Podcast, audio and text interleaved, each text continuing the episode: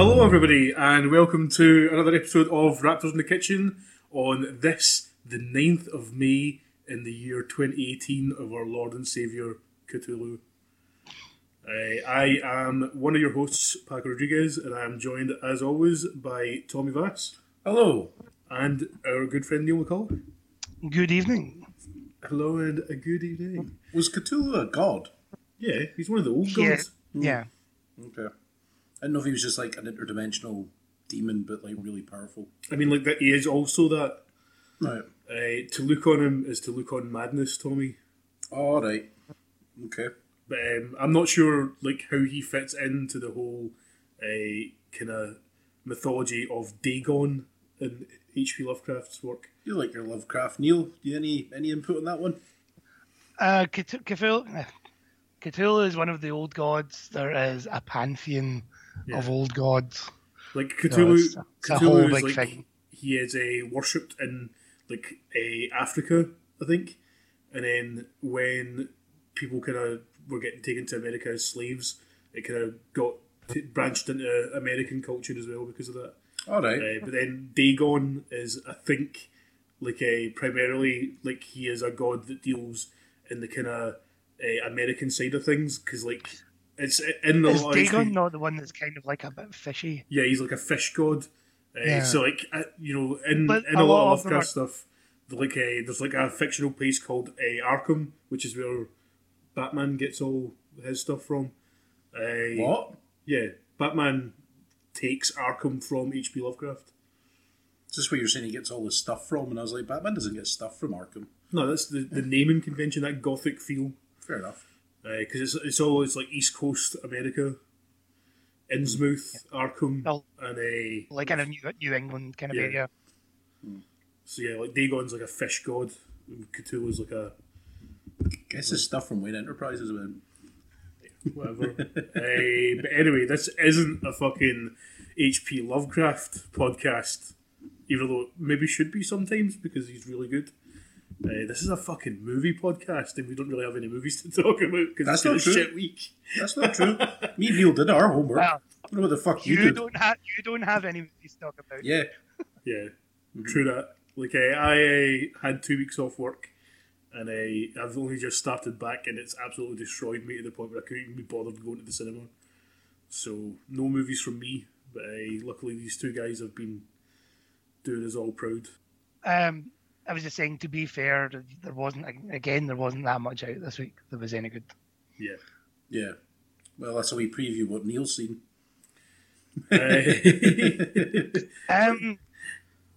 What I've seen, I have one which I actually quite enjoyed, and one which is a bit... Okay. I didn't see any new trailers this week, did you guys? Yes, I have seen trailers this week. What trailers have you seen? I saw the trailer for Mamma Mia 2. Oh, here we go again. Jesus Christ. Made me want to gouge my eyes out. Yeah. It was pretty horrific. And I just... like the first film is essentially about Meryl Streep and the results of her being a whore in college. Yeah. And this one is about her being a whore. Somehow, the thing that boggles my mind most about that trailer is Cher's in it, and she's supposed to be Meryl Streep's mother. Fuck off! How does that work? There's like maybe 10 years between them? If that, aye. No, there is. It's about 10 years, something like that. There's no fucking way Cher's her mum and that. I don't buy that. I'm actually just surprised to hear Cher's still alive. Cher's face is so Botoxed that she can hardly move her mouth. Aye. Well, that was kind of prominent in the trailer for... It's worse than Carrie Fisher in the last two Star Wars films. Oh, well. Did they still kind of use the actual actors' voices for the singing? Like, rather than kind of getting people who can sing. Is Pierce Brosnan in it again? Because I heard he was terrible. All right, okay. Yeah, Pierce Brosnan's in it again because the film's told in flashback. What the plot looks to me is that Amanda Seyfried's character is now pregnant. I get the feeling that Meryl Streep's dead because I don't think she's actually in it. So it's her going back and telling the story of how Meryl Streep got pregnant with her. So do they use the old de-aging CGI? What, the Marvel technology? No, it's a whole new woman. Oh, right, okay. It's a whole new cast. It's a younger cast. Right. Who ended up being the actual dad in the first one? Was it not Colin Firth? Oh, fuck knows. It was him. I think it was him, Brosnan, or Stellan Skarsgård, who I actually thought was good. I thought he was going to be the villain. I thought it turned out like, you know, he fucking killed a kid or something. But that would have been an interesting twist to what was, from what I seen, a very boring 2 hours. It done like fucking stupid well though, didn't it? Yeah, it was in the fucking cinema for like 8 months. It was 8 months? It was something like that. It was selling out for so long as well. I've never seen so many drunk, like, kind of mothers outside of, like, a family function ever. Like, it was just drunk women, drunk older women for fucking days. This will do the same business. Yeah. No doubt. Absolutely. It's the same as, like, is the Greatest Showman, I think, still has showings, so that was out in January. Or was it December? I think that has finally gone. Right, that stayed. So the live action musical is back for business. Did you like the original Mamma Mia? No. It's not my cup of tea. Like, I don't generally like musicals, but like I do like in like rare occasions when you hear like non-professional singers singing stuff. Like, I enjoy that for some reason. So like I would be tempted to kind of watch it, but at the same time I don't know. It's obviously, I wouldn't give a fuck about who her dad is. Yeah, the plot. Well, I look forward to your review of this film then, Paco. I'll tell you what though, you pretty fucking that good. This week. I enjoy Abba. Mm. So, I've got nothing against Abba. I quite like a lot of their stuff. I just don't want to go see this. Any other trailers? Following the Mamma Mia trailer, I also saw the trailer for Book Club. Book Club, which is, again, one of these films that are going for the grey market, as I like to call it, where it's four elderly leading ladies in Hollywood: Diane Keaton, Candice Bergen, Mary Steenburgen, and who was the other one? I can't remember who the other one was. Who have a book club, and they have decided that the book they're going to read this month is 50 Shades of Grey. Oh, wow. And it's because we're not getting the sex. Never before, I think, has my interest... Like, I mean, it was already pretty low when you were talking about the kind of cast and stuff. But yeah, like, I've never felt such a sharp kind of just decrease in any kind of interest than... Yeah. I think I recall seeing that trailer a wee while back. But seeing you said book club, I thought you were talking about the Guernsey Book Club of pies. No. Right, well, there you go then. That sounds fucking shite. I'm just checking who the fourth one was. We really don't need to know. Oh, it's Jane Fonda. Yeah, well, she's still alive as well. That makes sense. Yeah, that makes sense. Jane Fonda's going about. Wow. What age is she now, man? 70s. Yeah, it must be. If not more. But so, did you watch any good trailers? Nah, not really. Hasn't been any good trailers out. Go yourself, T-Bone. I seen the trailer for, I think it's Hereditary, is what it's called. It's a horror film it's got Toni Collette in it and Gabriel Byrne, and it's about this family who the grandmother has just passed away, and the daughter of the family, Toni Collette's daughter. It was her mother that passed away. Toni Collette's daughter, a lot of weird stuff starts happening around the house, suggesting possible poltergeist or that she's been possessed of some kind. But the trailer was actually really good. It was. I remember reading about it, like, it lauded at, like, various film festivals. It didn't look like your mainstream trash. It looked like it might actually have something to it, and I thought the trailer was actually very well done, and I'm definitely gonna check it out. It's from the producer of The Witch, which I really enjoyed as well. So, the one where it's like two. The Witch was a great movie. What you saying, Paco? Like the way they spelt witch was with two V's rather than a W, wasn't it? Oh, was that just the marketing thing? Was that just yes, like, yes, that yeah. is that one. Yes, yeah, but that was the movie. I was telling you a story about the Hereditary trailer the other week, where some cinema in America had stupidly messed their trailer reels up, and it get played at like a mother and a children's screening, super and all happy. all these kids were terrified, running out of screens, screaming Brilliant. And bawling. I always like hearing stuff like that happen. Like, hey, yeah, I forget like which ones it's happened in the past, but like I've definitely heard that sort of thing before. One of my workmates this morning was telling us about how he took his son to see Infinity War, and the kid was in fucking tears at the end of it. Because of, like, all the heroes died and stuff, man. Spoilers for Infinity War.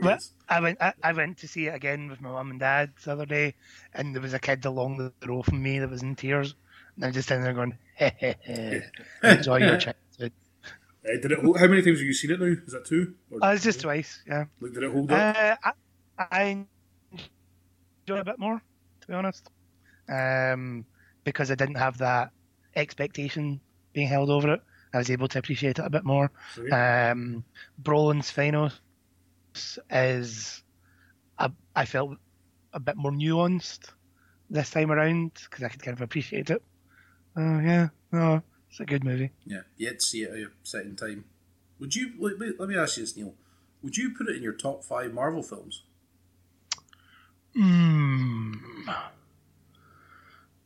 I don't know, because it's not better than Winter Soldier. Oh, no, and I didn't mean it's the best. That's been settled. It is Winter Soldier, it's the best. Because I don't know... Like, oh, sorry, carry on. I'm trying to think what my top 5 would be. Probably Winter Soldier, Civil War, Ragnarok, Guardians. Yeah, is it maybe number 5? Wow. See... I think it's because I've seen it more, and I would have to watch Infinity War because it is more of a fucking epic. But I don't know, man. Like right now, I'm still think like I know Infinity War is not the same film, but it's like see Avengers Assemble. I remember just like fucking really loving that, and I could have watched it 3 or 4 more times in that day. Obviously, Infinity War, you can't do that. It is a gut punch and a half, and you have to kind of... It's also long as fuck. Yeah, whereas Avengers Assemble, I still regard as fucking class. I saw Assemble 8 times in the cinema. Yeah, yeah. And I don't see that happening with Infinity War, but it is such a different type of film. Yeah. Infinity War is you've got to kind of... That's a decision of, right, I'm going to sit and I'm going to take this in, whereas Assemble, you can throw Assemble on, you don't really have to pay attention to it. Yeah, it's kind of like A New Hope. It's like, still really good. There we go. Yeah. So, right, okay, man in the field, Neil McCulloch, who's in charge of the news this week. Okay, quite a light news week this week. I think one of the more important ones that I came across was both Bill Cosby and Roman Polanski have been expelled from the Academy because they're both sex pests. Yeah. Wait a minute. However... Carry on, sorry. Hold on. Yeah. No. However, I read the story this morning that Roman Polanski is now suing the Academy because he's been expelled. And I will give you a quote. We are not here contesting the merits of the expulsion, but rather your organization's blatant disregard of its own standards of conduct in, as well as its violations of the standards required by California Corporations Code. So what Polanski is essentially saying is, just because everybody, and also this is quote, because of the Me Too movement, which he's calling mass hysteria and hypocrisy, He is being chucked out of the Academy, not for having sex with a 13-year-old girl. Over 40 years ago. Yeah. And like he fled. Like, where the fuck is he now? Like is he in France or France? Yeah, non-extradition. He's in France. Yeah. Right. He's been there since the late 70s. Yeah. The Bill Cosby thing is particularly interesting as well, because like I thought that was all done and dusted. I didn't realise it was still ongoing. No, it's so, like, he's more, been convicted. Yeah, more recently, his wife has came out in defence of him, saying that like she fucking hates how much of a witch hunt has happened. It's like, that's right. It's a witch hunt, given that he roofied young women. That's right. It's exactly. A witch hunt. If I could direct you to another quote by Roman Polanski in this week's Polish Newsweek, I think this is the kind of mass hysteria that occurs in society from time to time. Sometimes it's very dramatic, like the French Revolution or the St. Bartholomew's Day massacre in France, or sometimes it's less bloody, like 1968 in Poland or McCarthyism in the US.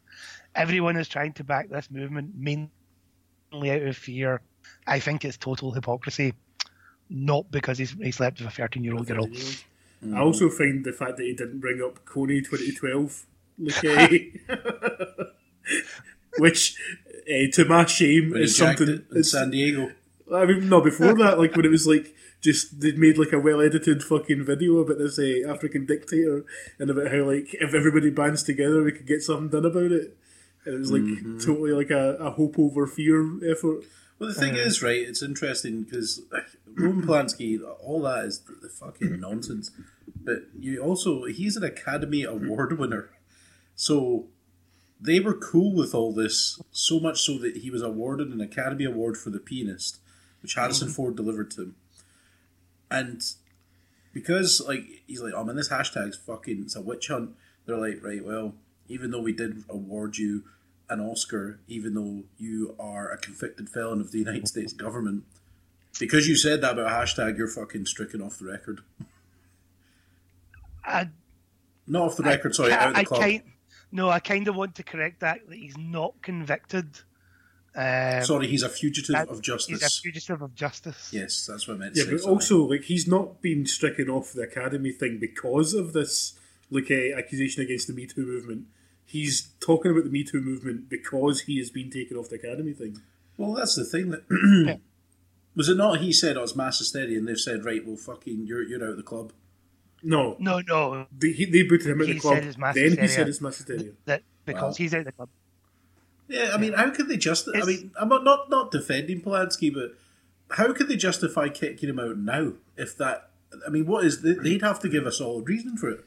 And if they say it's because he slept with that, then that's complete fucking hypocrisy. 40 years he's been in the business since then, and he's won an Academy Award, and now they're like, oh mate, actually everyone agrees that it's bad, so we'll have to chuck you out of the club because now everyone agrees it's bad. What? I think not. I think that's absolutely fair enough. Like, I can. Like, sorry, Neil, you go. I think it's fair enough that they're chucking him out. It's about time that he's been chucked out. Absolutely, exactly. I think what the issue is now is that he needs to have that Oscar stricken from the record. Yeah. But what are they going to do? Otherwise, it is kind of hypocrisy. Yeah. I mean, what are they going to do, though? They're going to send a SEAL team to go get it? I doubt it. I mean, they could, if they need kind of help in this thing, could they not just get in touch with Vince McMahon? Has got like experience in rubbing people out of history? It happens all over American sports. There was Notre Dame University... I think it was in Notre Dame. It's a guy called Joe Paterno was their head coach of the football team for like 30, 40 years. Mm-hmm. However, his establishment and some of his kind of managers had been accused of child molestation. Yeah, it was his assistant coach. And assistant coach, and he swept it under the rug. And his whole thing has been wiped from history. Mm. Every achievement has been wiped from history. There's actually an HBO film coming out, I think it's called Paterno, where Pacino plays him. And I've seen the trailer for it, looks actually very good. There's a really good ESPN 30 for 30. Love that series. It. Yeah, it's a great series. Mm-hmm.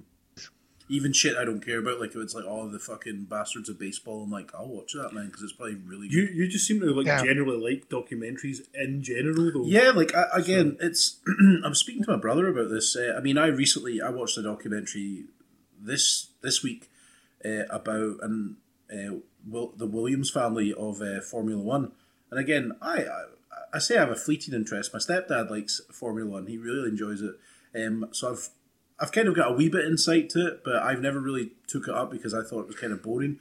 But again, it's a documentary about something. I'm like, you know what, I'll watch this because it was well made. It told me a lot about someone who I was familiar with but didn't really know too much about a sport that I'm familiar with but I don't follow. And from that, actually, I actually ended up watching Rush again, and I watched Senna again. So I had a total Formula One night that night. A well-put-together documentary can be a fantastic piece of viewing. Mm-hmm. Not to kind of harp on about the 30 for 30 series, but some of the stuff that the sports that they look at in that, like, for instance, is... and I think it's the first season of it, there's one called The Price of Glory, which I, Tonya is essentially based on. Yeah, I've heard that's good, man. And that's a fantastic piece of film as well. Yeah, and again, it's about ice skating, and you're like, man, something that I probably wouldn't care about, but if the subject is well made, again, like I, Tonya has got some stars that I like in it.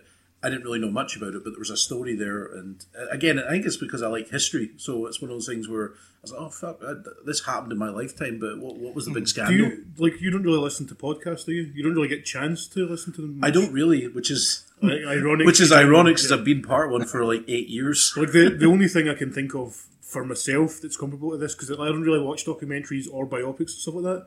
But like I've started listening to 99% Invisible, which is like a podcast about design.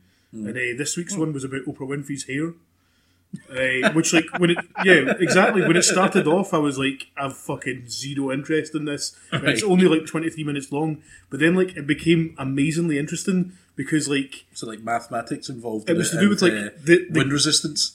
Well, I mean, more so than you would expect. I'm thinking of her hair like a yacht mast. Like seemingly, she's had the same hairstylist for like 18 years, right? Ah, and she can afford it. It's like a mega famous guy now because I think he was like famous beforehand, but like he's now more famous because of her. Mm-hmm. But like he created like a chart for categorizing different types of hair, right? And that's became like a famous chart that people talk about. And like especially kind of important when it comes to black women because like Oprah Winfrey's a mega influential person, so it's that way. Like on Oprah's show she'd have like a book club. If that was your book, it would go straight to #1 of the New York Times bestseller. Yeah. If it was a film, let me make my fucking point, dickhead. I know, alright, I'm just saying. I get it. It's Oprah. So no, but the point is that like it's all like even something as kind of silly as people's hairstyles, like is like so steeped in racism. It's absolutely fucking unbelievable just like how complicated something like the kind of fashion of people's hair can infer stuff. So it's like apparently like during the kind of slavery kind of period of America, black women who like had more kind of white traits, so like straighter hair rather than curly hair, got like more privileges. And even after slavery was abolished, it was still something that was like heavily lauded in the black community for a long time. It was like because try and make themselves look white, right? Oh no, yeah, I've heard about that.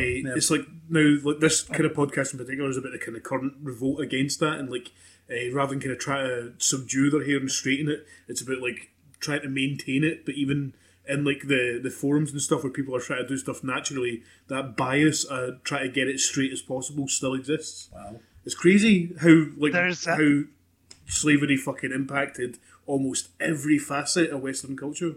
There's a good documentary again from 2009 from HBO called Good Hair.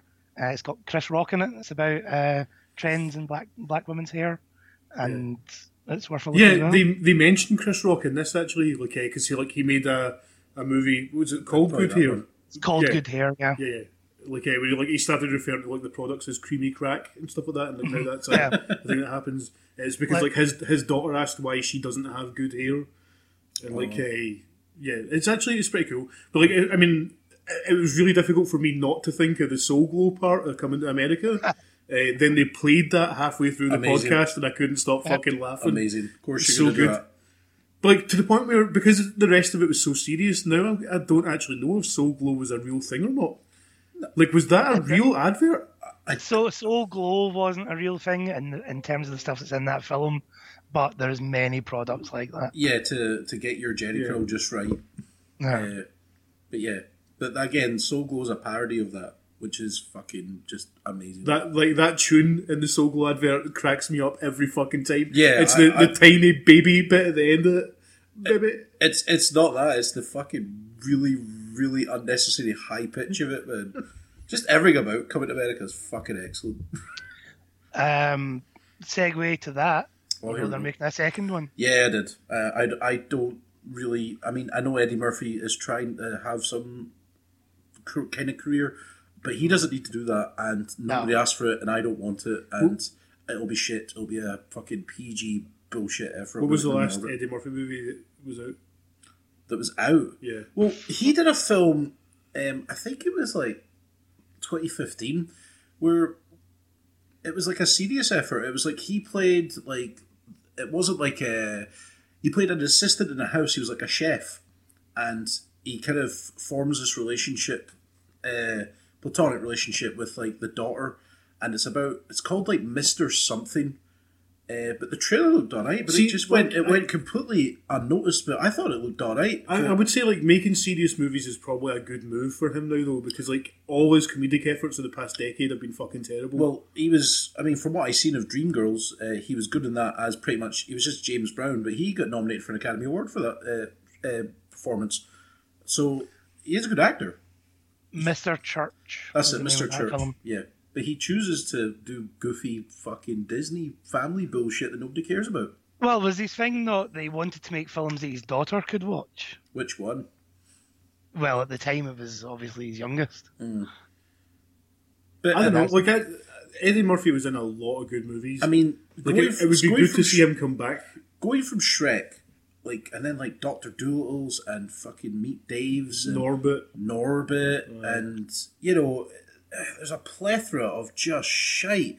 Whereas you look at like Coming to America, Trading Places, The Golden Child. I mean, yeah. I know that was the 80s. It was different. Beverly Hills Cop 2 and 1, not 3.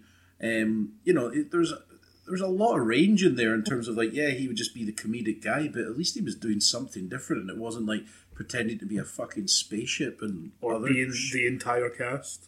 Yeah. I mean, like, Coming to America, like, when we watched that more recently, that was, like, the beginnings of that sort of thing, wasn't it? Where he was about 8 different characters in that movie. Well, yeah, he was huge at this point. Yeah. It's like, he had so much creative control and whatnot, and, I mean, don't get me wrong, John Landis is a great director. Well, he had his time as a great director. He's not, I think, made a decent film in a long time.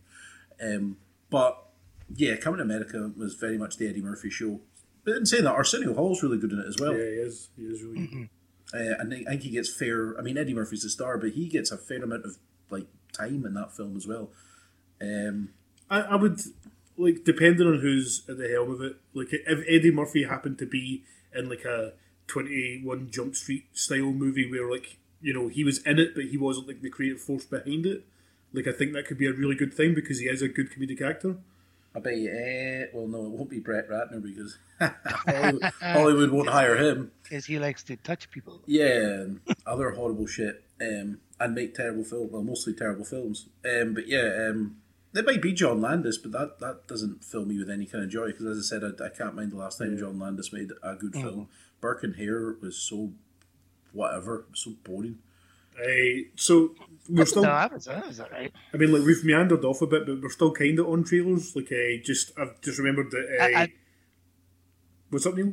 I believe we were on news. Oh, okay. Well, going back to trailers that we missed, I suppose. Okay. The Luke Cage trailer for Netflix that just came out. Did you watch that? Yes, I did actually. The main villain in it is called the Bushmaster. Like Bushmaster.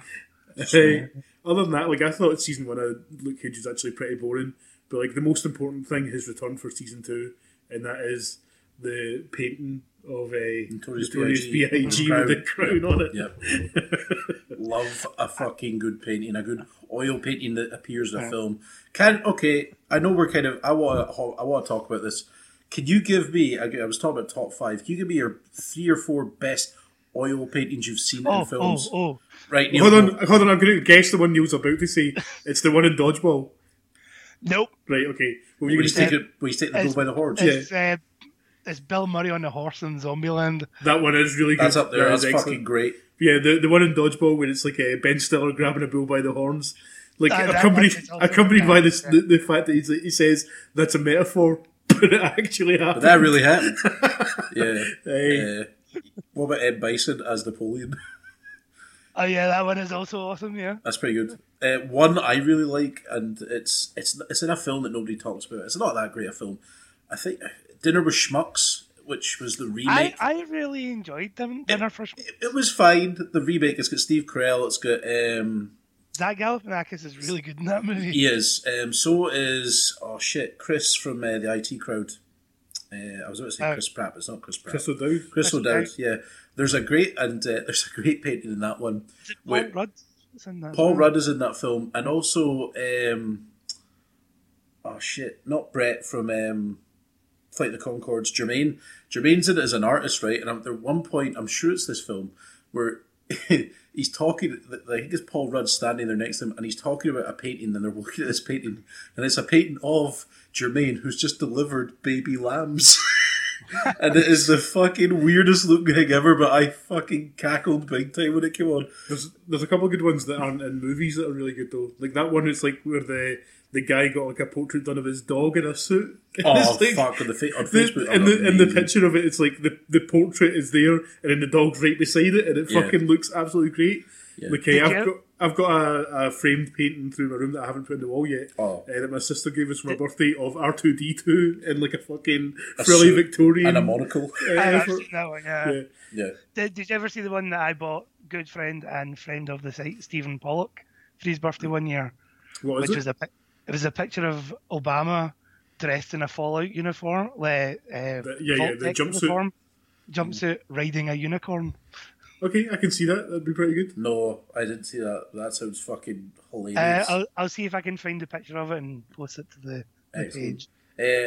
Again, one that I find that fondly sticks in my mind from a terrible film is in Spider-Man 3 when James Franco's talking to the butler and the butler points. It's like, what would your father think? And it's this brilliant oil painting of Willem Dafoe sitting cross-legged but looking dead at you. And I was like, Jesus, I want that fucking painting. That's frightening, but also it's amazing. Just looking, judging. That above your bed. Like, oh my God, who wouldn't have that above your bed? I like try to make love to your partner or whatever. And Willem Dafoe's just there. He is judging and possibly terrifying you at the same time. But yeah, what else? Exciting stuff. Wes Anderson usually has a couple of good ones. Like Boy with Apple's a pretty funny picture.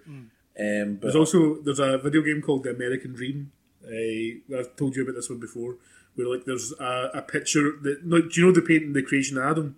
Yeah, it's for anyone who doesn't know, it's the really famous one of God kind of up in the clouds and he's kind of reaching down towards a naked Adam on the ground. It's in the Sistine Chapel. Yeah, it's essentially it's that painting, but God is handing Adam a Glock. Tommy, we both know the best version of that picture. Yep, it's Jericho and KO. Festival of Friendship. Yep. Whereas Chris Jericho and KO. Yep, that is fucking great, man. I remember loving that. But yeah, that's probably enough about paintings, but I fucking... When a painting of something obscure is introduced in a film, I fucking really, really love that. I find it one of the best parts of comedy. It's more just when it's really out of place. Yeah, it's what the fuck's that there for? But yeah. Anyway. Should we go back to the news? Yeah, let's go back to the news. That was fun, though. Going back to Roman Polanski. Oh, God, man. Margot Robbie was announced today as taking on the role of Sharon Tate, who was Roman Polanski's wife, in Quentin Tarantino's next effort, Once Upon a Time in Hollywood, which is based on the Charles Manson family murders. Yeah. Man, when I was looking quickly through the news stuff earlier, someone got confirmed for that, but I forget who it is now. Both Brad Pitt and Leo are up for it. Yeah. And they're looking also at Burt Reynolds, Kurt Russell, Tim Roth. Yeah, a couple of... And Michael Madsen. Yeah, Burt Reynolds was the one I was thinking of. Apparently he's now confirmed for... Yeah, a couple of Tarantino regulars. But he's apparently what was said as well is the Sharon Tate, the murders is a backdrop of it, but it's more about the changes in Hollywood round about that time.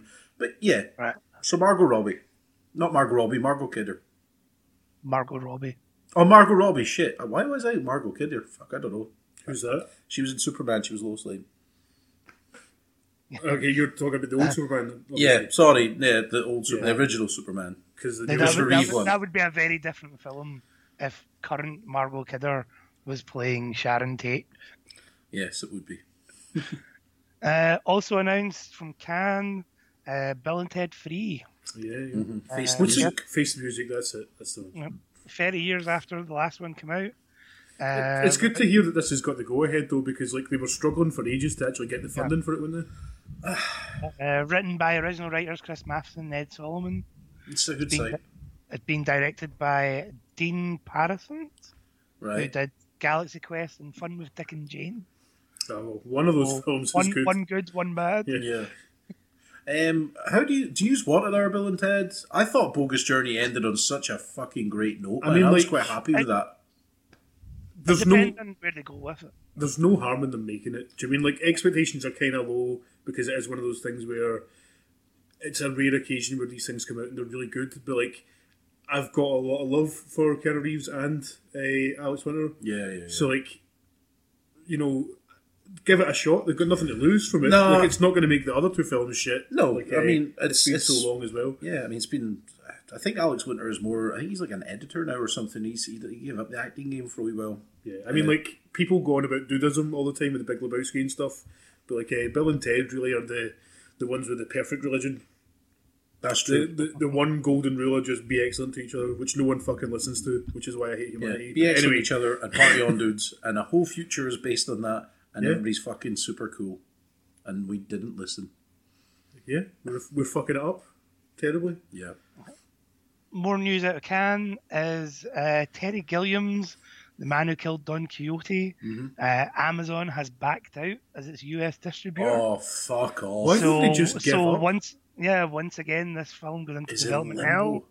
Oh, is that like how many? That is now several decades in the making. It first started filming in 1998, and the reason it kind of went into development hell was that star Jean Rochefort died, and there was also financial issues. Yeah, and once again, it's financial issues over and a legal battle over who owns the rights to it, which seems to have caused this problem.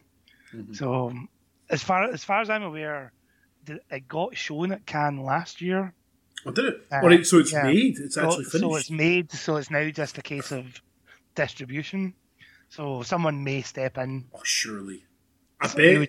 You would think so. If you were to be a shady character and look on them illegal torrent sites, I bet you could probably find it. Possibly. Very possibly. Yeah. If Amazon's stepping out, well, I suppose it just depends on how the legal battle over the rights kind of pans out. Mm-hmm. Once that gets sorted, I'd imagine that will clear a path for somebody to come in. Yeah, not just somebody. It sounds like this story is just not wanting to be made. Like Orson Welles tried to make it back in the day. And it's not like the Shah of Iran managed to... he managed to get a hold of the negatives or something like that. And it's like legally he owned them and that, and it could not be released. And then it's like Terry Gilliam comes along and for 30 odd years, it's just been in development hell. I was kind of looking forward to this. I don't know if you've seen it. There's a very good documentary actually about this called Lost in La Mancha. I have seen it. Really enjoyed it. It's worth checking out about its original kind of problems. Mm-hmm. What's it like? That's one of the ones where the book for that is like 2,000 pages long or something, isn't it? Yeah, it's one of these books that they always say, oh, this is an unfilmable novel. Yeah. But films get made. I never really thought about that, novels. But like, I might try and find an audiobook of that because I've got a lot of time to fucking spare, so. Yeah, but you're right, Neil, that happens all the time. I remember when Perfume came out and it was like Kubrick, Scorsese and a lot of other folk had said, this cannot be filmed. And I think it was at Tom Twicker that made it. Tom Twicker, yeah. It was okay. They said the same about Lord of the Rings as well. I quite enjoyed Perfume. Yeah. I mean, like, they say the same about every fucking film until somebody makes it. Yeah. No. Well, they said the same about American Psycho. So. Yeah, which is great. To be fair, though, like, a lot of people who love that book don't really like that film, though. I like the film, it's just not what I wanted from that. In which case, it might be a conversation with you on this podcast that's making me think that. Neil came over. Yeah, I think we did talk about that. Yeah, we did, because I rewatched it and I brought it up and I was saying how I really like the film and I really like the book. Here's one for you, Tommy, to kind of talk about, Rambo 5. Yeah. Sly Stallone tweeted on his Instagram officially, it's happening. Rambo 5 is it says fall of 2019. So I'm guessing that they've got everything. Well, I think it's Avi Lerner of Millennium Pictures, who is a collaborator of Stallone's, who did Rambo 4 and probably The Expendables. They're doing it. Apparently, the story's going to be Rambo takes on Mexican drug cartels. Do you know, my one hope for this is that they rely less on CGI blood, because that's something the Expendable films and the previous Rambo film, although they're Expendables I don't think is quite as good, but that last Rambo film was excellent. Rambo 4 is fucking awesome. All the fake blood in it, it's so obvious when you see it, and it takes you out of the film. Yeah, I mean, sorry. I would imagine that's a budgetary issue. Yeah. More than anything else. Yeah, I mean, remember when Rambo 4 came out, or before it came out, and Stallone released a trailer for it, it just been cut together, it wasn't really anything official, and we all lost our fucking shit, because it looked so violent, and it just was reminiscent of an 80s, film in terms of its violence, and when it came out, the plot is mediocre and whatever, but you watched it purely for the bloodshed. I actually think the plot was pretty fucking solid as well. It was I think it's better than it had any right to be. No, I don't know that the plot is... The plot is basic. No, it was just there, whatever. It's it is what it is. You could see where this is going a mile off, but then it's when you watched it and you just see the fucking action and the violence and the gore... It was fucking brilliant. Have you seen that? Now the bit at the end when he gets on the big fucking the mounted gun on the back of the Jeep. Have you seen the gif going about where someone has photoshopped the gun out of it? And it's just him giving a thumbs up constantly. Yeah. I got that as a happy birthday one year. It was hilarious. But yeah, I mean, I think it was just because it was such a break from 12A action that we got an old school 18. Fucking no holds barred gung ho action movie that didn't hold back, and it doesn't hold back, but it's also sure enough of itself to be a slow burner. The first kind of half of that movie doesn't really have any action in it, other than one or two scenes of showing you the bad guys doing fucking despicable shit, throwing children into a burning building. Man, again though, you're when that happens. You're just man, you are going to get fucked up, man. And it does not disappoint. It's they set them up as pure fucking bastards. And then it's man, and then I remember the last shot is the guy looking and you see his aviators and the fire and all the destruction. And the whole audience is oh, you're going to fucking get it, man. And, and boy, does he get it. As if you didn't hate him enough, man, he was also a pedo as well. Exactly, man. Okay. And then Rambo fucking snaps his fucking neck out, man. That was great. No, he doesn't. Does he? He rips his neck out. Yeah, no, he roadhouses him. He does. Bad guy? What I remember is he... The guy tries to run away. The pedo bad guy. Aye. No, he comes out from behind a tree and he fucking guts him, then kicks him down a hill and all his intestines split everywhere. I thought... he rips somebody else's throat out, but the main bad guy... It's Roadhouse guy, though. The guy that gets roadhoused is... he's about to... Yeah, he's about to do Rambo's bird. Well, not his bird, but the last he likes. It's when Rambo goes back to the camp to rescue all the Christians. Right. And it's one of them goes to raise an alarm and he grabs his throat and then rips the larynx out. I'm sure he's about to rape this the blonde lass that he fancies and he just fucking tears it out. And it's so good and I want to watch it right now. But do you know what else is a great bit in that film?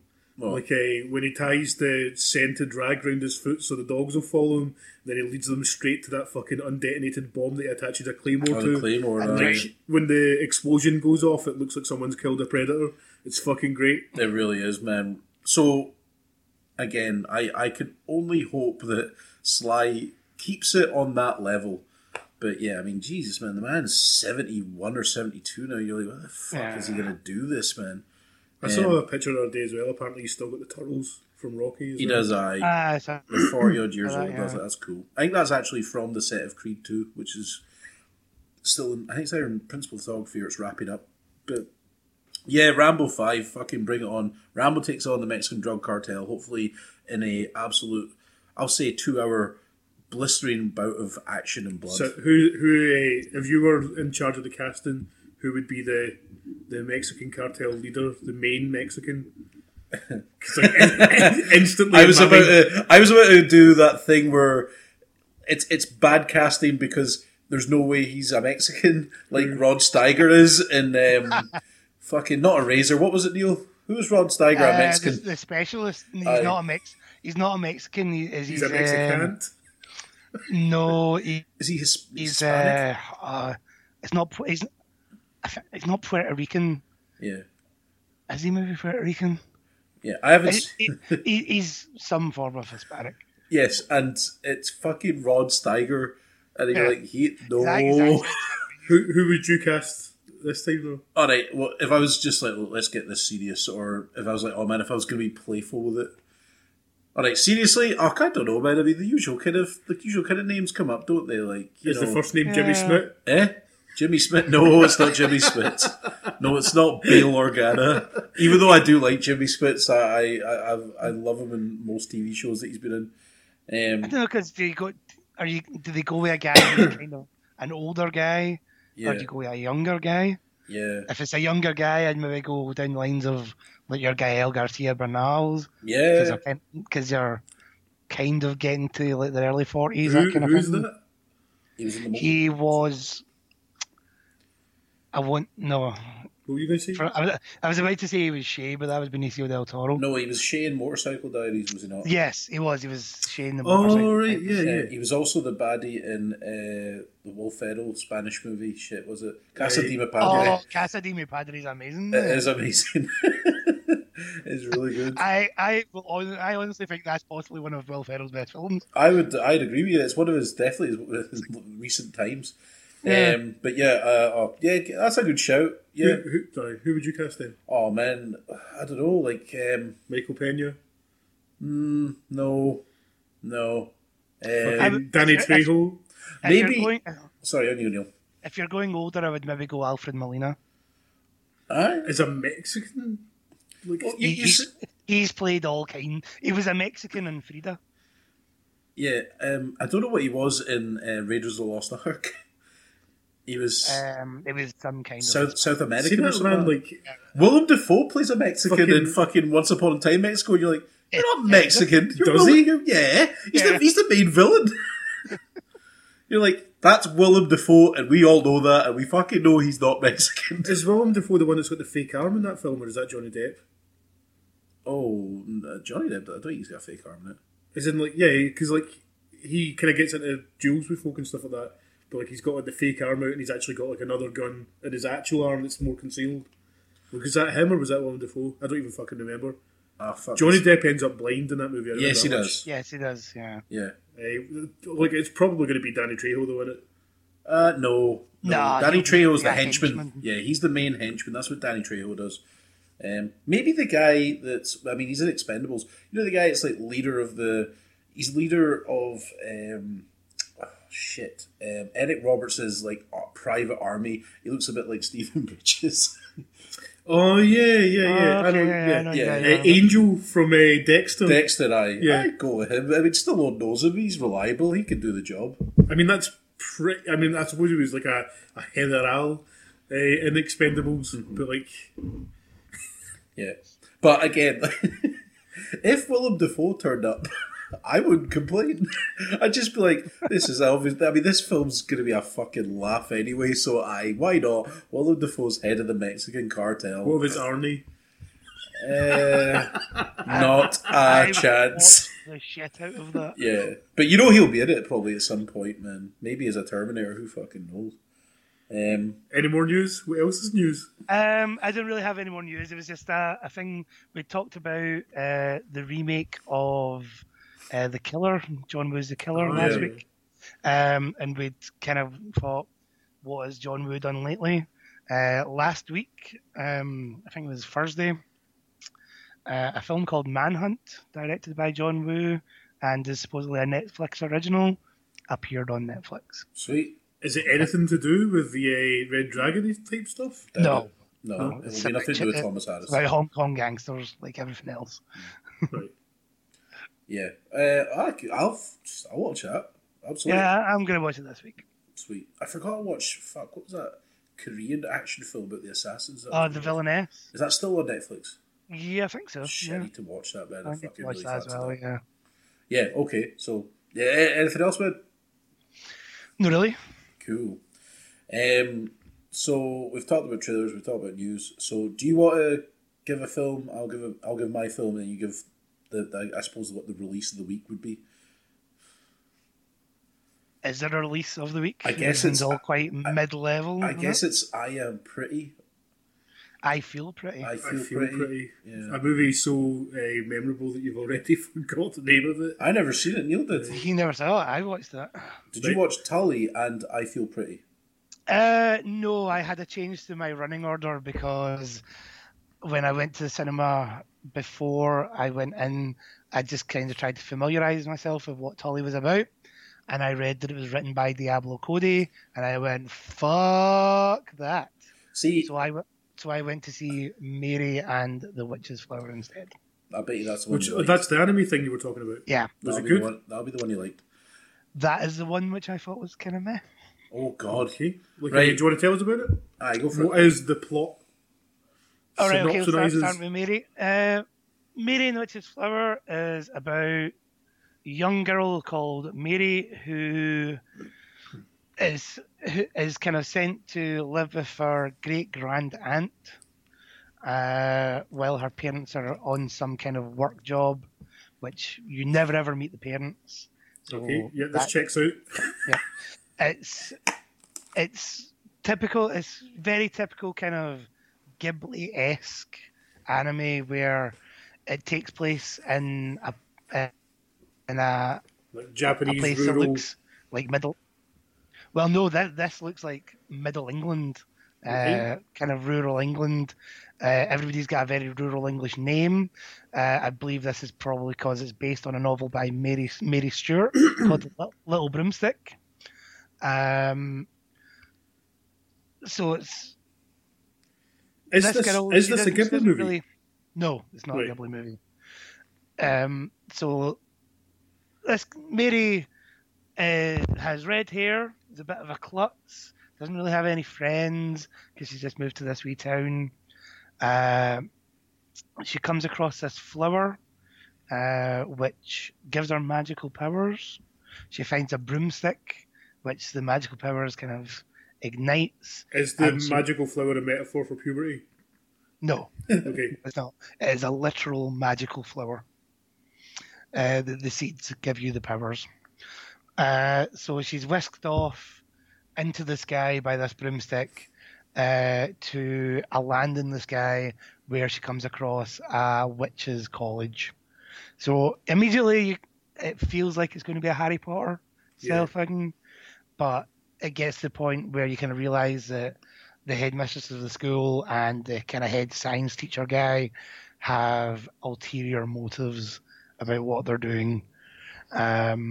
And shenanigans ensue, including a kidnapping of a child and trying to kill this little girl. Does she have a sidekick black cat who talks? She does have a sidekick black cat, but it does not talk. However, its facial expressions do tend to do all the talking for it. Yeah. The cat's maybe one of the best characters in it. I'm kind of glad I didn't go see this. Like, I don't think you would have liked it that much. Like, from what you've already said alone, it's making me think of Kiki's Delivery Service, which was the most boring Ghibli film I've ever fucking seen. See, if it was Kiki's Delivery Service, I would have enjoyed that a bit more. It's just it's very by the numbers. It looks really nice. The animation is really nice and really tight. There's just not a lot of character development. There's a lot of kind of stuff in terms of relationships between Mary and this boy Peter, who she only meets like the day before everything kicks off, and they insult each other on that day. They kind of form this relationship. She's the one that ends up getting him kidnapped, and experimented on, but yet he seems fine with everything that happens, and like they're best pals after it, and it's like it seems really unearned. Yeah. But it is based on a kid's book. It feels like it's a kid's anime. So I take it this was like an English dub then, rather than like Japanese with English subtitles? No, they had the option of both an English dub and the Japanese subtitles, and I went for the Japanese subtitles. Japanese language with subtitles? Yeah. Yeah. Sorry. Not that you had Japanese subtitles to read. Yeah. Yes, I read kanji, yeah. I'm dead good at that. So, yeah, it was okay. It's the kind of film that I think if I had a young kid, more so if I had a daughter, or maybe if my niece was up, I would quite happily have taken my niece to it, and they would have maybe got something out of it. Otherwise, it was just kind of, this is pretty, but a bit empty. Yeah. Okay, fair dues. Yeah. I don't really have anything else to pry into that. It kind of... Yeah. Ah, well. You want to tell us about your shit show of a movie? Yeah, I went and watched The Strangers, Pray at Night. So, yeah, this is the I don't want to say long-awaited sequel, because nobody asked for this, to The Strangers, which was, I think, 2008 or 2009, which starred Liv Tyler and Scott Speedman. Which was a home invasion movie. Which was a home invasion film. It was all right. It was all right for what it was. It seemed to be the home invasion movie before the trend of home invasion movies, but anyway. Yeah, it was one of the earlier ones on it. Yeah, but and it was effective as well. Like that bit in the trailer when like she's talking on the phone and then like it's just walking behind her. Yeah, like you just see the kind of person walking out the shadows. There's a couple of good bits in it. Strangers 2 Pray at Night. So, completely new story. But it does have the recognisable strangers, the ones with like the bed sheets, the masks and things like that. Is this also a home invasion movie? No, not really. The way this kind of plays out is that the way the film starts is like the strangers go into this camper van and kill this couple, and you're like, right, okay, and then it cuts to the main characters of the film. Christina Hendricks is the mum. Martin Henderson is the dad. Oh, sorry. Did you watch the original? Yeah. Did the strangers get killed or captured? No, they get away with it. Is this the same strangers? You're kind of led to believe that. Right. And so basically, then it cuts to the family, and it's Christina Hendricks and Martin Henderson, and basically they're going to this camper van site. There's a bit of drama in there because the daughter is a bit of a tearaway. She looks cliched as fuck. She's got a Ramones t-shirt on and, she smokes, but she's a young teenager and she's apparently a tearaway. Surprised she doesn't vape. Yeah, well, there you go. But she's getting sent away to boarding school. There's a bit of drama amongst they're saying, look, we've tried everything, but you're fucking... what else are we supposed to do? So they're going to go stay in this camper van, which I think it's Christina Hendricks' Uncle Marvin owns. But lo and behold, it just happens to be the same camper van site that the strangers have taken over. So, in the first one, they did shit just for the sake of it. There was no rhyme or reason to it. They just tormented people because they were. I think there was like, why'd you do it? Because you were home. And this is the same kind of thing. It's they're on their way there. They happen to be there, and the strangers proceed to torment the family.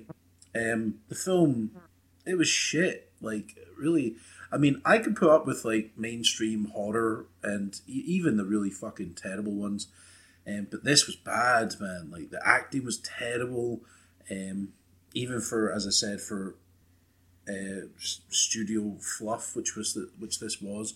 Is this is it Platinum Dunes? No, it's not Platinum Dunes. What's the other one? Is it Bloomhouse? You guys? It wasn't Bloomhouse.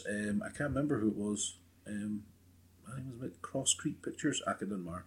But anyway, it's just it plays out exactly how you think it's going to play out. The characters are two-dimensional, and I'm being kind there. They do everything that you hate. Even stuff that you put up with, no, man, we'll all split up and do this, and no, don't investigate that. No, we should investigate that because that looks fucking mega dodgy. And then it's There's at times where there's like the wee tearaway daughter. She's pissed off with everyone, including her brother. But then it cuts to a scene later, and they're pals again. And you're like, oh, where's this came from? And then they just do shit that you wouldn't do, like at one point when they just... That for me is like the fall down point of like a lot of horror movies. It's just don't get me wrong, there's times where I could put up with that and I'm like, it's fine. It's like, yeah, it's generic, but as long as the deaths are inventive and stuff like that. This doesn't have fucking any of it. The deaths are so generic and just, I want to say, like, unsurprising. And again, it does that thing where someone... Like, folk survive where you're like, there's no fucking way you'd survive that. Like, at one point, someone takes a shotgun to the sternum, and they're about as far away as, like, you know, they're about a foot away from each other, and they're still kind of crawling about, and then they're like, oh, why are you... And talking, you're like, fuck off. It's like you'd be dead, all right? You'd be... That's a shotgun to the fuck. You'd be dead. Absolutely annihilated. Is there a supernatural element to this? No, it's their fuck. They're just... I mean, there's a couple of... you could look at it as a supernatural element because, again, it does that cliched horror thing of someone just happens to go... Someone has been terrorized by a stranger, right?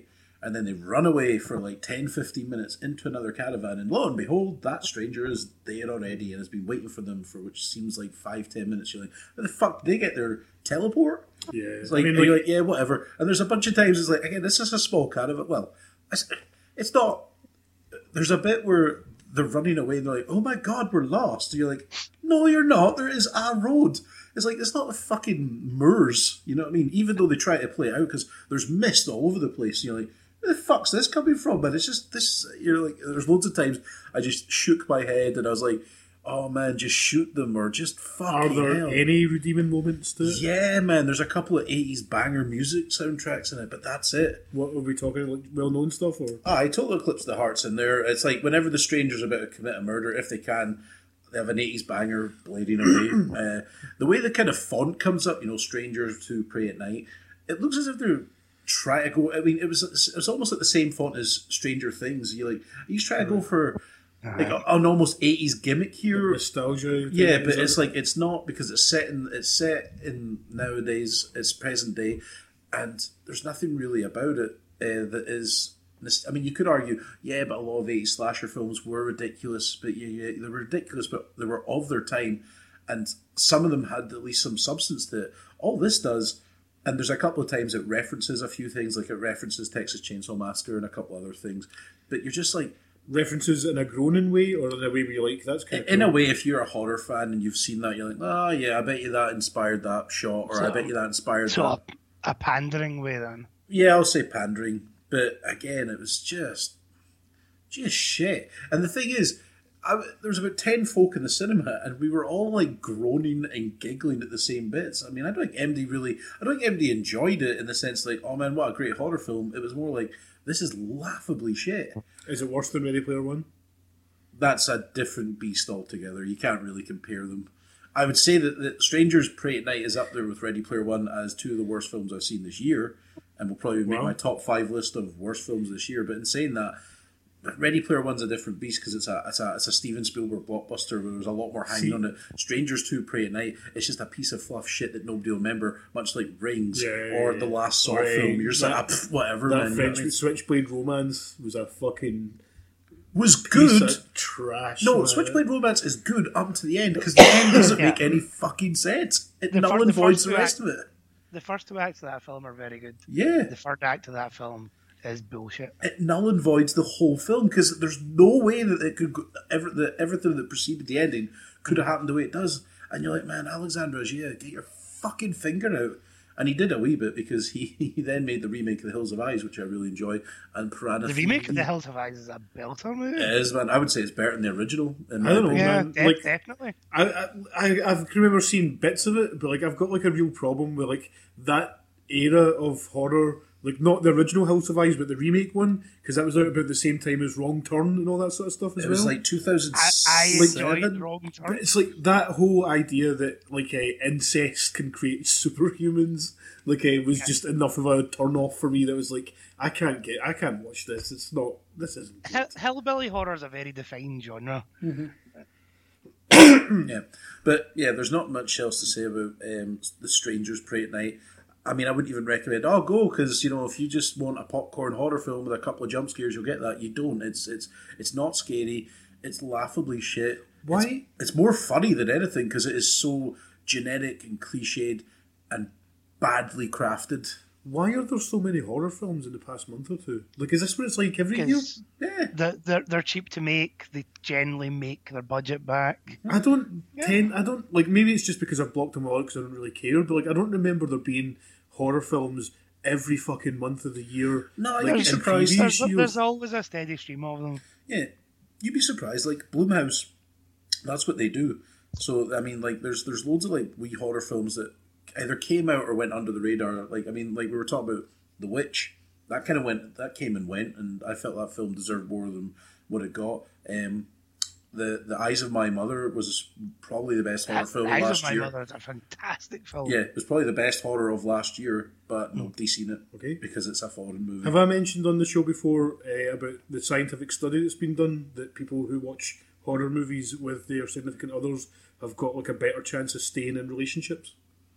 Have I mentioned that before? You haven't, but no. Okay, go for it.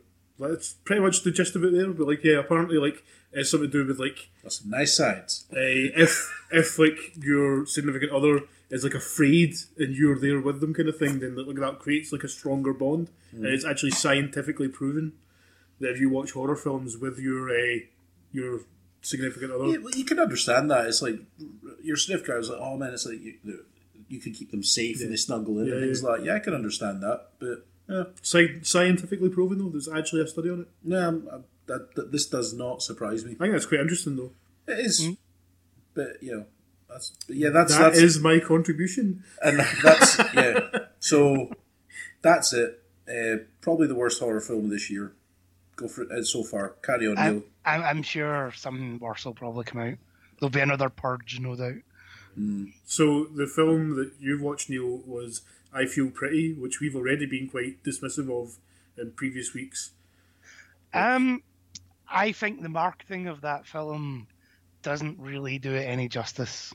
Right. It looks like it's marketed as a kind of crass, shallow Hal kind of. Like it looks spiritual, like it's successor, but it's not really, to be honest. It looks from the trailers like it's trying really hard to make some kind of socio-political statement, but like everything about the trailer looked like it failed on every front at that attempt. Mm. I would disagree that yes, it's making the statement that it's making is it's not just a statement about body positivity. That is part of it, because that is Amy Schumer character's whole deal, is that her wish is to be beautiful. Yeah. But there are other characters where they have their own kind of neuroses, and it's more about just the whole kind of message is more about being confident with who you are, not just your body, but your personality and everything that makes up you. But like it's done through the lens of like having an actual mental disability though, or like a mental block, or a, you know, like it's not done through, it's like this confidence isn't achieved through self-worth, it's achieved through deception, and that's where it really falls apart for me. Like, I mean, I haven't seen the film, like, granted. Yep, you have not, no. But, yeah, just, I don't know, it just seems like if you want to send a positive message, don't do it from a kind of position of some form of ailment. But hold on, like you're saying, like from the trailer, that's what you got, and so did I. But Neil, so you're saying it's more about, like you said, more folk of neuroses is about being just a confident in yourself, not aesthetically, but personally. It's more about confidence, right, than anything else. Because the film itself, it's kind of one of these. I hate the phrase modern day fairy tales. Right. It owes a lot to films like Big, 13 Going on 30, those kind of things where a transformation happens, but unlike in like Big, which actually references Big, there's that in the film itself. Unlike that, there isn't the actual physical transformation for things to happen. So you get the reaction of everybody else around her kind of looking at her going, you're out of your mind, but still kind of accepting what is happening because of the level of confidence that is being exuded. And I'm not going to stand here and I'm sitting in my arse. I'm not going to sit here and say that it's a great film, that it succeeds completely in what it's trying to do, because to be honest, as much as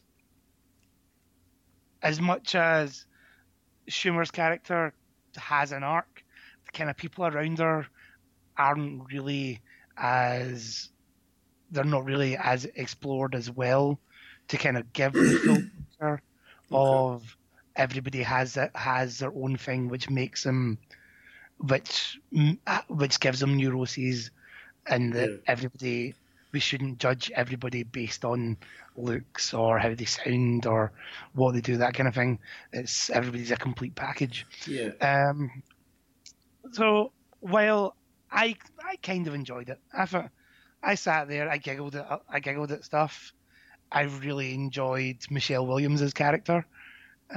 She's always good. I thought Michelle Williams played this really, she played Avery LeClaire, who is the granddaughter of a makeup mogul, right, who's trying to launch this line of high-end makeup, but for your normal women, and that's kind of the crux of the story. Is Amy Schumer gets a job with her, and they kind of bounce off each other to try and promote this, what is seen as an elitist brand, trying to go into like your supermarket kind of market. Okay.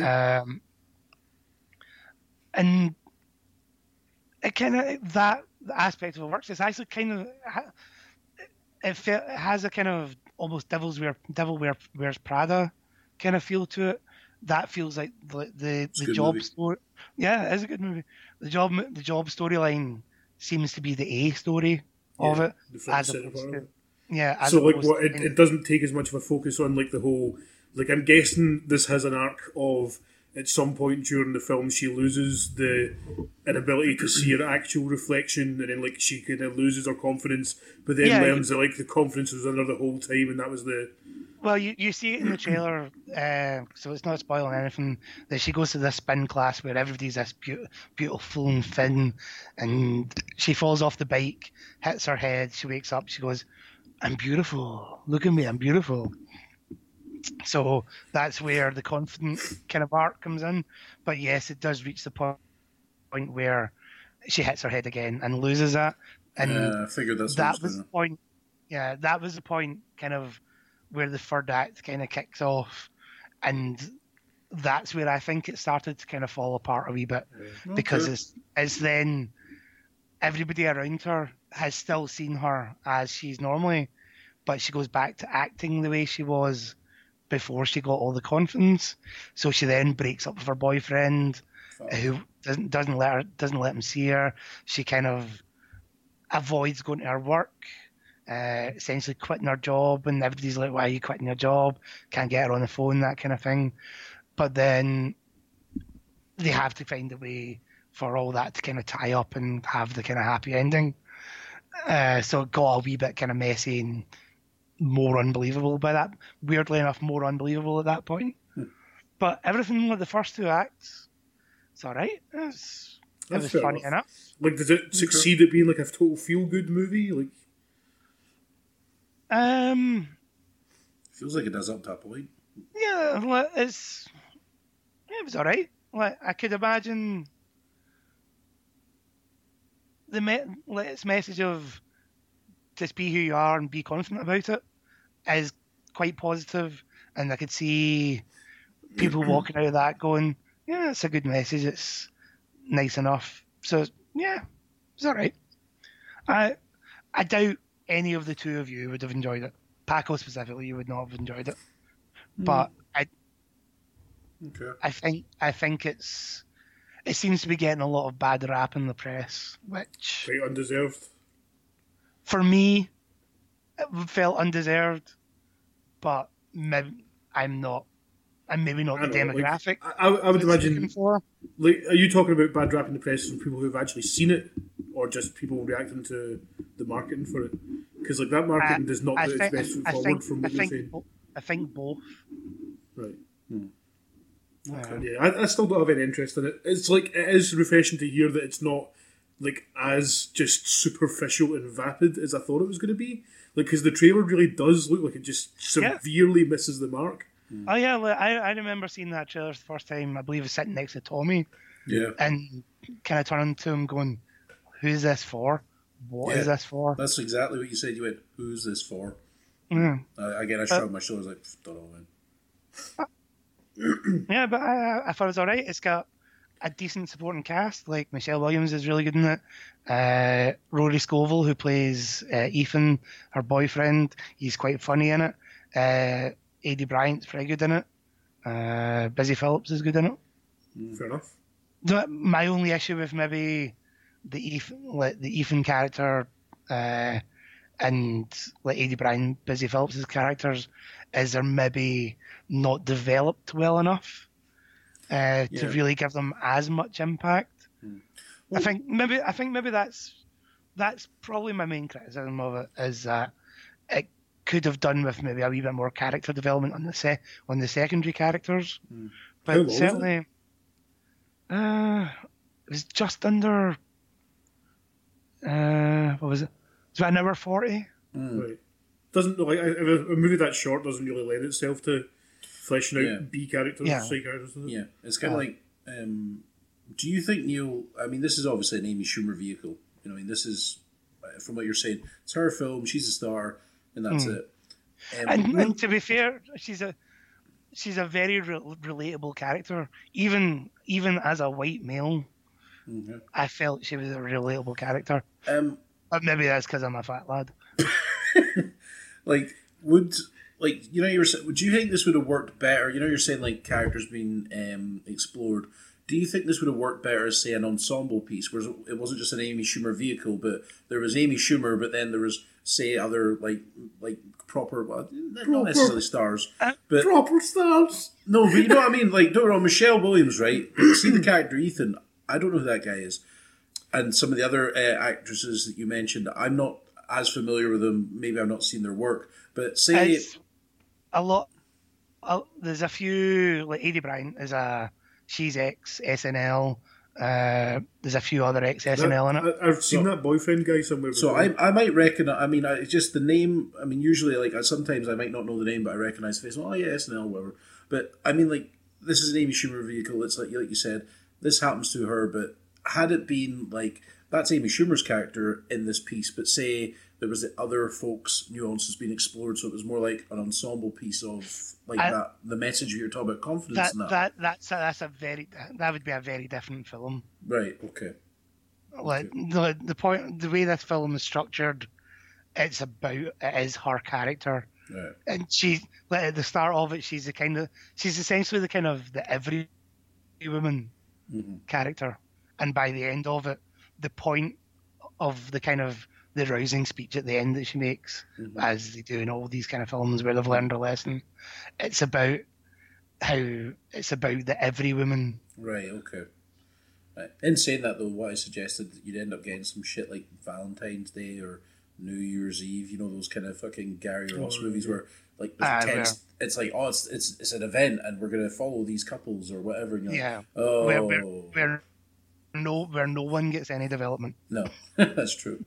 But then again, I don't think Gary Ross is a great director. I mean, he did direct Love Actually as well, right? No, that was Richard Curtis. Was it? Yeah. But in saying that, I did see the trailer for Gary Ross's new film, Ocean's 8. I saw the trailer for that as well the other day. And I think I'm ready for that film. Do you think, like, have we spoken this show about it before? Like, was it you that was saying that Rihanna's going to sink it? No, that wasn't me. No? Did you see that? I probably didn't use those words, but I don't really like Rihanna as an actress. Right. Like, I actually think that, like... I mean, Battleship was a piece of shit film, but, like, she was not the problem in Battleship. Oh, no. Like, what was the other movie she was in? She's in This Is the End, which was fine. She was playing Rihanna in that. Right, she just plays herself in that. Right. Is that the one where like she is a performer kind of thing? Like she, there's a part where she is on stage. No, this is the end. It's the one where it's the end of the world. It's got Jonah Hill. And no, there's James another one. Franco. There's another one like more recently where she is like she actually does a performance on a stage for something. I forget what. Oh, it is. She was out. She's in Valerian. It wasn't that, I don't think. But yeah, like I've heard people say that like they think she's going to be the downfall of that movie, and I just don't see it. Like I think she's actually like serviceable in those sort of things. Like she, you know, she's not like stand out. But like, yeah, I mean, I can see why this film has been made. I just don't really have much interest in it. I didn't. Is that because you hate women? No, it's not that at all. It's a bit of fluff. Yeah, but it's like oh, that's Danny Ocean's sister and whatnot, and it's related to the Ocean series. I was like, I mean, there's nothing wrong with like having a heist movie with a female ensemble piece. It's just. I mean, does it need to be attached to the Ocean's franchise? I mean, who cares? It's not like, you know, it's not like it's... That's a MacGuffin. Yeah, it's not like it's Ghostbusters, where like it's an established thing that is important to like so many people's childhoods. Like, that they've kind of just hijacked for no reason. Like, it's a fucking Ocean's movie. I find it really difficult that you to expect you to find anybody who cares enough about the Ocean's franchise to get considering... Considering two out of the Ocean's movies are pretty rubbish. Yeah. I really fucking enjoy Ocean's 11. Yeah, but like and Ocean's 13. Yeah, they're not really. Is Ocean's 13 the one where Bruce Willis plays himself? No, that's 12. Is that 12? Yeah. That is one of the worst scenes in history. Yeah, and Julia Roberts is imitating being Julia Roberts. Yeah. Yeah, that's terrible. Ocean's 13 is like Pacino. Is a casino owner and he fucks over. Yeah. I mean, alright, I say I really enjoyed that. I enjoy it for what it is. I really enjoy the first Ocean's film because I just think but like, it's very cool. You really enjoy the first Ocean's film, but like it's not like one of the films that is important to you in your life. You're not going to get up in arms about it kind of getting derailed as a franchise. No, I mean, it's already been derailed as a franchise. Really, it's not so much derailed as a franchise. It was never railed to begin with. Oh, I don't know. Like, I mean, yeah, you're right. There was no need for Ocean's 12, and it was not very good. Ocean's 13, even Clooney said himself that he was disappointed with the second one, and he wanted Danny Ocean to go out on kind of a high because he really enjoyed making the first one and being together with his pals to make a fun heist film. And yeah, but I'm not like disheartened. I just thought the trailer was kind of meh, but. You know, I'll probably watch it anyway for the purposes of the show. If it's fun, then who cares? If it's I like Sandra Bullock, I like Cate Blanchett. I think they'll probably have some quite good banter. Sarah Paulson's good. Helena Bonham Carter, who I don't remember seeing in the trailer, but she's in it. And I think, is it the antagonist? It's Anne Hathaway. Anne Hathaway, yeah, and her pal. Yeah. You know what? I might be eating my words. It might end up being really fucking great. I think it will be enjoyable and perfectly forgettable. And to be honest, that's fine. That's what summer movies should be, to a certain degree. Well, unlike the other great summer movie I watched this week, which was Jaws. Yeah. Man, that movie seems to just be gaining importance on this podcast, like in the past month or so. It's on Netflix. Yeah. Yeah. I watch Jaws quite a lot, I won't lie. I haven't seen it in a fucking long time, but I should revisit it. This week I revisited Thor The Dark World and then watched the original Avengers even. Thor Dark World isn't as bad as I remembered. I think you'll find that with a lot of the Marvel films you hate. I don't know about that. Thor Dark World's alright, it's just compared to a lot of the other ones. It's the weakest. Yeah, I agree with that. I think, like, at the time, like, I just didn't like Thor in general. Right. So, like, watching a movie about somebody I didn't care about, I was just like, whatever. But, like, since Ragnarok, like, he has now become fun, and therefore, like, I've kind of grown to like the character. So even back in Dark World, like, where he isn't really fun. I thought he was good in Avengers Assemble. I still wasn't just sitting there frowning constantly. Nah, I like Thor 1 as well. I just really, like, Thor is what's wrong with every DC movie where he is an actual god and, like, he's, like, unrelatable and he's just that in a Marvel movie for me, like, when it came to, like, Avengers and stuff like that. I didn't give a fuck about him in Avengers because, like, I just saw him as, like, dull and unrelatable. I disagree with that. I mean, you're saying, yes, he's a god in that, but in, like, the first Thor film, there's, like, a lot of, like, family fucking drama going on there.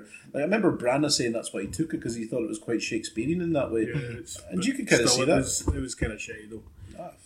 I mean, like, it wasn't terrible. It was just, like, meh, whatever. Yeah, like, first Thor movie. Making him, like, the kind of comedy relief is definitely the best thing they did with that character. Developed them, that's for sure. Mm. So is that it? Are we going to call it an evening, gents? For what films are out next week that we might be talking about? Oh, there is something out there. Entebbe. Daniel Brühl. One about Daniel Brühl and Rosamund Pike, I believe. Yeah. It's an airline hijacking. Is he the hijacker? Daniel Brühl is the hijacker, yeah. And they I think they're taking hostages to Idi Amin. That's Idi Amin, yeah. Yeah. And Idi Amin pulls a Darth Vader on them and changes the deal. Yeah. That looked alright. It looked reasonable. Yeah, I'll watch that.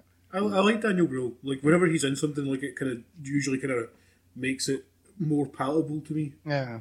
Yeah, he's a good actor. Like, he was even alright in Cloverfield Paradox. Didn't watch it. Compared to the best of the people. Yeah, he was probably the best thing in that. Didn't watch it. You've got Deadpool 2 on the 15th. Mm-hmm. Oh, yeah. That'll be the big one. Yeah. That'll be out by next week. What day is this? Yeah, this is the day. I believe it's a Wednesday that comes out. Oh, aye. That'll be massive. Yeah. That'll be fucking I really hope that's good. Like, I'm worried. I'm not. I think it looks exactly what we're going to get. Yeah. The newest trailer is pretty good, but, like, I don't think... Like, I hope they've got, like, a card up their sleeve that we don't know about, because Cable is not going to make that movie. I think Cable looks the fucking tits, man. He's just... There's something about him I don't... For me, it's going to make the story, because at the moment, in terms of the trailers, I don't think there's a kind of... There's a basics of a story, but not enough to kind of really push it forward. Yeah. We'll see. I mean, I guess this time next week we'll be talking about it. Yep. So that's it for the show. Thanks for joining us, Neil. Thank you. Thanks for joining us, Tom. Cheers. Raptors out.